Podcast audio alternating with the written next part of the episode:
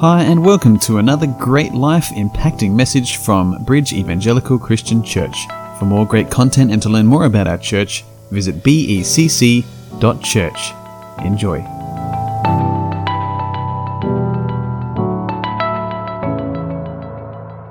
be here again, guys. Uh, the drive up was lovely this morning, even though it was pouring with rain. It was it was really nice. Uh, bit of a change in weather. Uh, one of those Aussie or South Aussie extremes, really. You know, it's either really hot or it's really cold or really windy or really wet. And uh, and today it was really wet, but it was a nice change. Uh, we certainly need it. However, this morning I would love for you guys to just picture something with me, right? I would love you to imagine that you're the landlord of a beautiful uh, rental property, maybe maybe like a shack, right on the edge of the river, and you love this place. It's all yours. Had it for a couple of years, and what you particularly love about this place is that you can use it to serve God with it, right? You love it because you're able to serve your community by renting it out at a cheap price, and you've even organized with uh, into the contract with whoever's renting it that you're able to use it on Thursdays for a Bible study. And this this shack, it's not just or- any ordinary shack. Right alongside the river, it you know it looks right onto those sunburnt cliffs, beautiful water, willows all around. It's lovely. I think I'm smashing my mic here.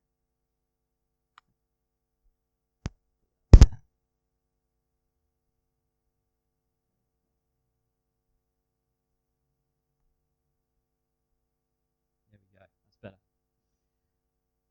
Beautiful place, right? There's a problem. And the problem is that this one renter you've had for a while now, that you just cannot get them to properly look after the place. They just won't care for it. They're constantly failing inspections due to the mess. And they're never paying the rent on time. And quite frankly, they're they're just a little bit rude. And as this goes on, it just it's just getting worse and worse. As it is, now no one even wants to come with you to this Bible meeting that you're holding there on Thursday nights. No one wants to visit. So it's this never ending trail of letters from you to that tenant, warning them that they either need to clean up the place and get the cat urine smell out of the carpet, or they're going to have to get out. Right? But time passes and nothing changes. And you are just, you're sick of it. You love this place and you're sick of it. They've been useless. Letters, warnings, and even sending other people down there is just not working. So you're heading there yourself. You have a skip bin ordered ahead of you because you know what a state the place is in. You're actually going to have to pull stuff out. And you go down there, gloves on. And as you approach the door, all you can hear is thumping music coming from the back shed. And you think to yourself, you know what? I actually have the higher authority here. So you pin the reminder eviction notice, which was posted about, I don't know, three weeks ago, and they haven't responded to, straight to the door, and you walk straight on in. The door wasn't even locked. And you look around the house, and you are disgusted. And you just, you're just filled with righteous anger. This place is a pigsty. Anything that looks slightly messy or like rubbish is thrown straight out the door and straight into that skip bin. Then, after a few hours of you doing this and still no one coming into the house, you're satisfied. The house is fairly tidy, and uh, and you ring your friends. So Thursday night, Bible studies are back on, and guess what day it is? Thursday.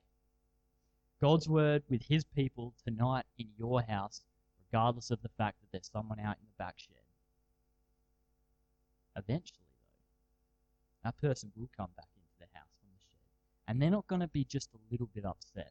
I imagine that they're going to have a full blown tantrum. And I can imagine that the collision of different authorities or perceived authorities here would be pretty fierce. On the one hand, we have the owner. Now, it's that's us, right? We're ticked off because of the poor um, ongoing state of affairs, and you know we feel that we own the place. We have a right to look after it and have it looked after well. But then on the other hand, there's this person that feels like the house is, is theirs. They're paying the rent, I mean, late, but they're still paying it. Um, so they feel that they have some level of authority. And so the ensuing conflict can only end one way conflict. The reality is that when it comes to our lives, we're not the ones with the highest authority. So when for the first time Jesus steps into them, or at any time in our walk with him, he points out an area in our lives that needs to change, there's this collision that occurs. And it's here that we, like the tenant, might be tempted to throw a tantrum. However, if we realize that Jesus has the highest authority, it should lead us to repentance. Now, what I've just described to you guys is like very much like what happens in the story in the lead up to the passage which we've just heard of this morning. I think John, you read it for us? Paul. All right, Paul. Thank you, Paul. So what Paul read to us in the lead up to that, that's very much like what I've just been describing to you. The chief priests and the elders of the people who were the religious and judicial rulers of Israel at this time, aka the Jewish leaders, uh, and and the Romans oversaw them. In our chapter, three pivotal events occur one day after first thing that happens in the lead up is Jesus comes into Ju- Jerusalem in what is known as the triumphal entry. We've all heard of it before. And this is where the people welcome and praise Jesus as he enters Jerusalem as a king sent to Israel by God. And the second event is that on the second day after having camped with his disciples at Bethany, Jesus enters Jerusalem again, visiting the Jewish temple. And while there on that second day, there's this event that occurs known as the cleansing of the temple. Because Jesus, on finding the temple filled with corrupt moneylenders, makes himself a whip of cords, and he drives out those people who are trashing the purity of God's temple. Then, while there, he spends time healing both the blind and the lame. That's the second event. So, in the first event, Jesus enters with the authority of a king, recognized by the people of Jerusalem. Then, in the second, he enters having been recognized in verse 11 to have the have authority, real authority, at the very least as a prophet, and he cleanses the temple and he heals people, which sort of testifies to this. He literally cleans out God's house. It's as if Jesus had arrived with authority at his house to find it in a disgusting state by those people who were responsible for caring for it. Now, this does not sound to me like a man lacking any sort of appropriate authority. His actions, the healings, teachings, and the recognition by the crowds backed up his words. This, though, is not what so if you open your Bibles with me, in the third event, we'll see something slightly different. Look at chapter 21, verse 23. This is the third event. And when he entered the temple, the chief priests and the elders of the people came up to him as he was teaching. So they interrupted him. And they said, By what authority are you doing these things? And who gave you this authority? These guys had missed it. And they were all worked up. They had missed who Jesus was, and they had missed the authority that he had. And now they were about to throw their own full blown tantrum. They were getting upset. They thought that this was their turf, their house, their temple. Anger is the tone with which they asked these questions because they believed that they had the highest authority here. So they challenged Jesus' authority to do these things. But they couldn't have been more wrong. And so, righteous anger is what they get in reply from Jesus. Jesus' righteous anger is over the ineptitude of these men to recognize and lead the Jewish nation to repentance and to their Messiah, Him. So Jesus points to their eviction notice. Stone cold, yet self controlled, Jesus turns and in verse 24 he answers them. 24. Jesus answered them, saying, I also will ask you one question, and if you tell me the answer, then I also will tell you by what authority I do these things. Now that seems to me like a bit of a fair trade. Question for a question, answer for an answer. But with his response, Jesus just absolutely drops them on their heads. I love it. Verses 25 to 27. The baptism of John, where did it come from? From heaven or from man? And they discussed it among themselves, saying, If we say he will say to us, Why then did you not believe him?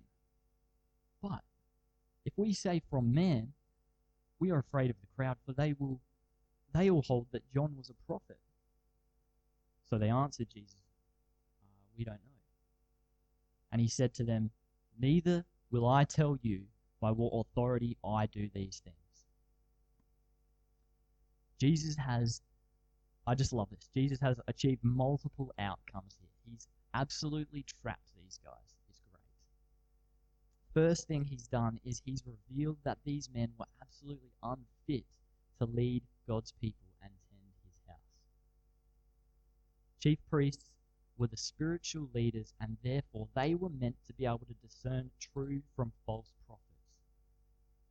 But they couldn't even say whether John was legitimately, uh, legitimately from God. They couldn't answer even when all the people, they knew the truth. They knew that he was from God. It was clear. And Jesus just called them out in front of all the audience. Jesus had humbled them before the entire crowd. The second thing he does is he reveals that as leaders of God's people, they feared man more than God himself. The elders of the people, being political leaders, did not want the Romans catching wind of what they perceived as Jesus' disruptiveness and feared Rome more than the truth that he might be the Messiah, the very one that they're meant to be looking out for. So much so that in anger they question his authority. Yet they were also so afraid of the crowd and for their own safety and positions that they wouldn't delegitimize John the Baptist. They could neither give the truth due to pride or lie because. So, what did they do? They just limply said, We don't know. They, they had nothing. And the final outcome was that Jesus revealed himself as the higher authority than they. He didn't just go outright and say this. However, his authority had been testified to by his testified to through his teaching on repentance in the lead up, which was the same teaching that John had had. He said, Repent, for the kingdom of heaven is at hand, and the Messiah is nearly here. And there Jesus was, saying, Repentance, because the kingdom is here. And then also Jesus' authority was testified to by his actions of healing the lame and the blind in the temple. It was real, visible. Power from God. No one else could do these things. He was clearly sent by God. Still, Jesus was not done with them yet. There was more. Some translations helpfully put a but, like the word but, at the beginning of verse 28, as Jesus continues speaking to the Jewish leaders in this confrontation. Yet now he confronts them through a parable, which is a fictional story with a spiritual truth. So read verses 28 to 31 with me. Let me find it. 28 to 31. But What do you think? A man had two sons, and he went to the first, and he said, Son, go and work in the vineyard today.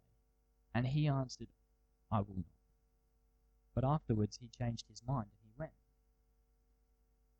And he went to the other son, and he said to, he said the same thing. And he answered, I go, sir. But he did not go. Which of the two did the will of his father? And they said to him, The first. Jesus said to them, Truly I say to you, the tax collectors and the prostitutes go into the kingdom of God before you. For John came to you in the way of righteousness, and you did not believe him. But the tax collectors and the prostitutes, they believed him. And even when you saw it, you did not afterward change your minds and believe him. This is a unique parable because it doesn't appear in the other Gospels, but it expands for us on the idea of Jesus' authority. Throughout the parable, the man or the father is represented by God. God, the ultimate source of all authority, and this man gives both his sons equal opportunity to serve him. The first son represents those who, after initially spurning God, they actually turn back to him in repentance. In this case, he's speaking of the tax collectors and the prostitutes. These people were those who had heeded the call for repentance from John and Jesus. They had recognized John as the prophet that he was. You can read this in Luke 7 26 to 30.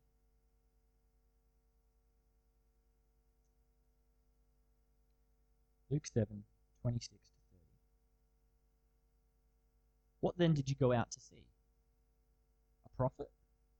Yes, I tell you, and more than a prophet.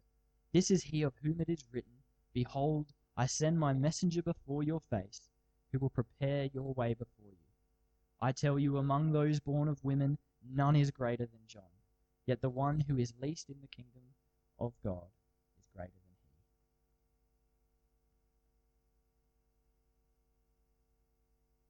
Those same people now recognized the God given authority which Jesus had. Even actually, even in Luke, there, it goes on a little bit more and it says something else.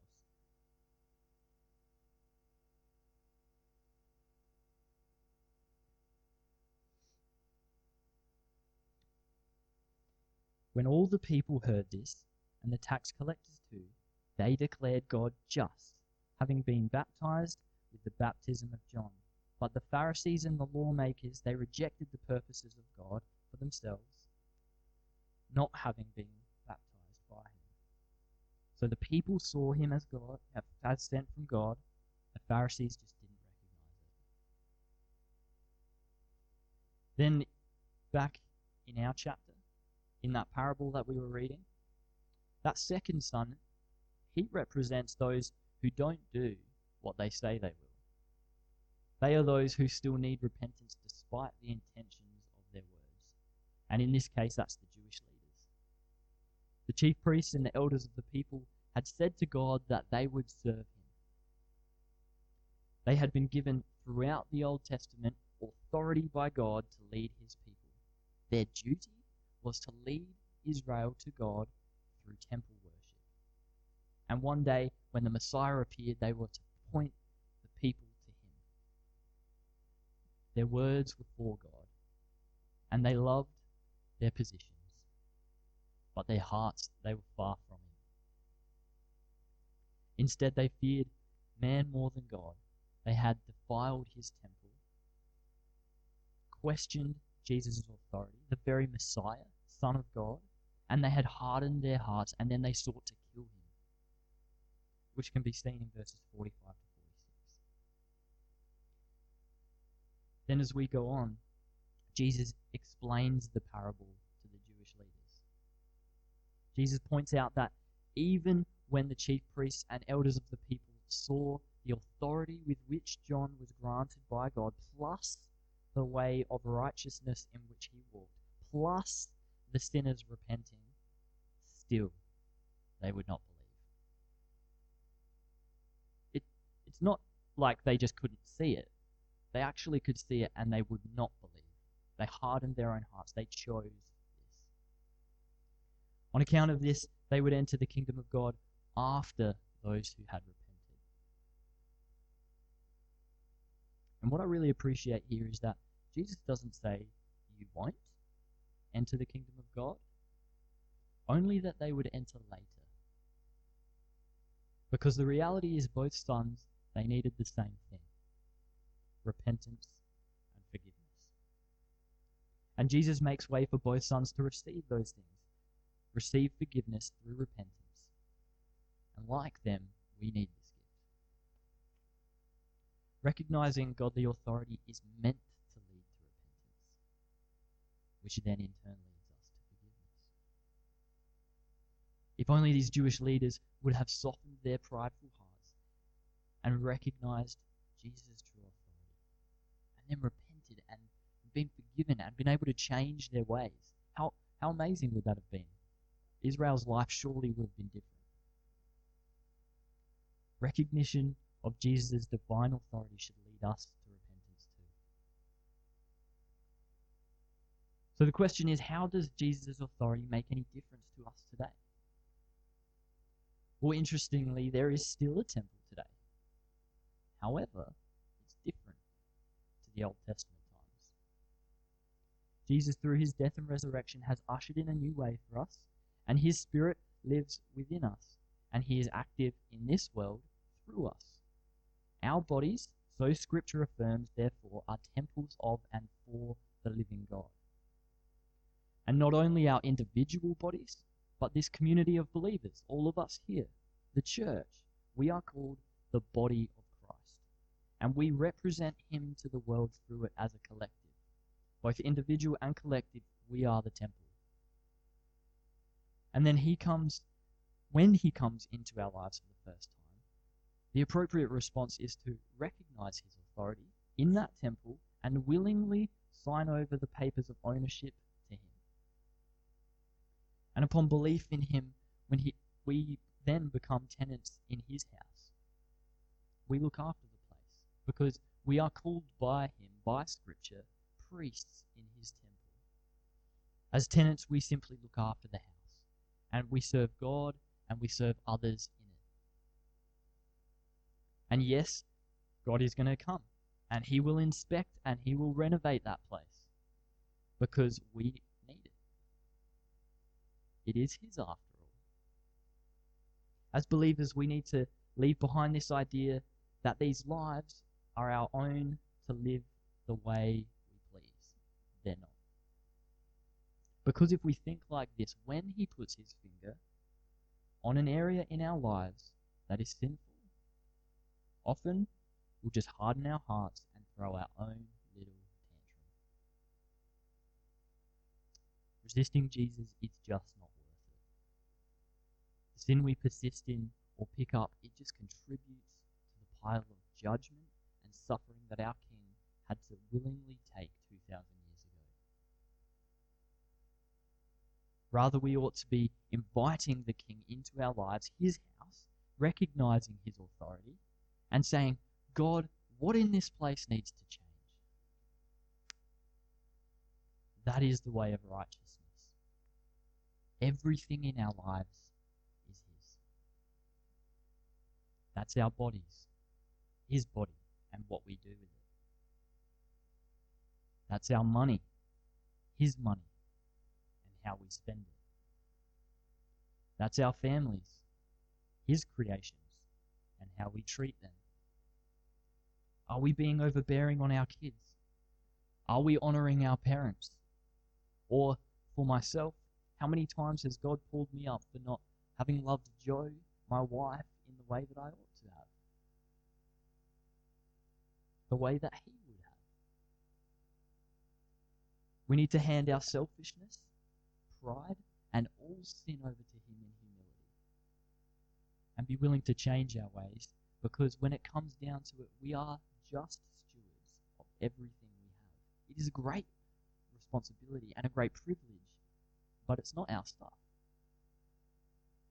So let's not be like the Pharisees who, when Jesus did come and pointed out their issues, hardened their hearts. You know, we're, we're so blessed with looking after everything in our lives, but all of it has only been gifted to us temporarily. It all belongs to Jesus. Thus, when He challenges the way we are living our lives, let's choose to surrender to His authority. When He challenges us through the Word, or when He challenges us through another believer, when He challenges us through a song, or a sure impression of His Spirit, let us surrender and repent. Let us not harden our hearts. No one enjoys a tantrum. Jesus has the authority to convict us of sin, and we have no right to challenge him. May our actions reflect what we say we believe. Let's repent and be forgiven when we recognize Jesus' divine authority in our lives.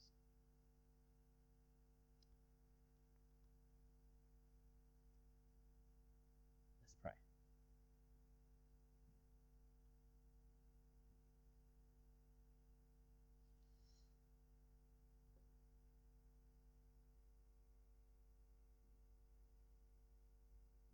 Heavenly Father, you are you are God, creator God. And your son you have made king. You sent him to this earth that we might have relationship with you, our heavenly Father. And God, we love you so much for it. We're reminded of it and his awesome sacrifice for us, his awesome love for us in the uh, communion that we took today. We thank you for him. We thank you for your great love for us in sending him. And Jesus, so we offer our lives to you now. We want to be able to acknowledge your authority in our lives. And we want to repent of our sins. Lord, when we invite you to change our hearts, we invite you to point out the areas in our lives that need change. And Spirit, may you change us. May you transform the people that we are and, and make us more. We want to be like him. We want to live like him. We want to steward his belongings well. Help us to acknowledge all that we have as yours, God, and to offer all that we have to you. We love you, Lord, and we thank you for all that you give.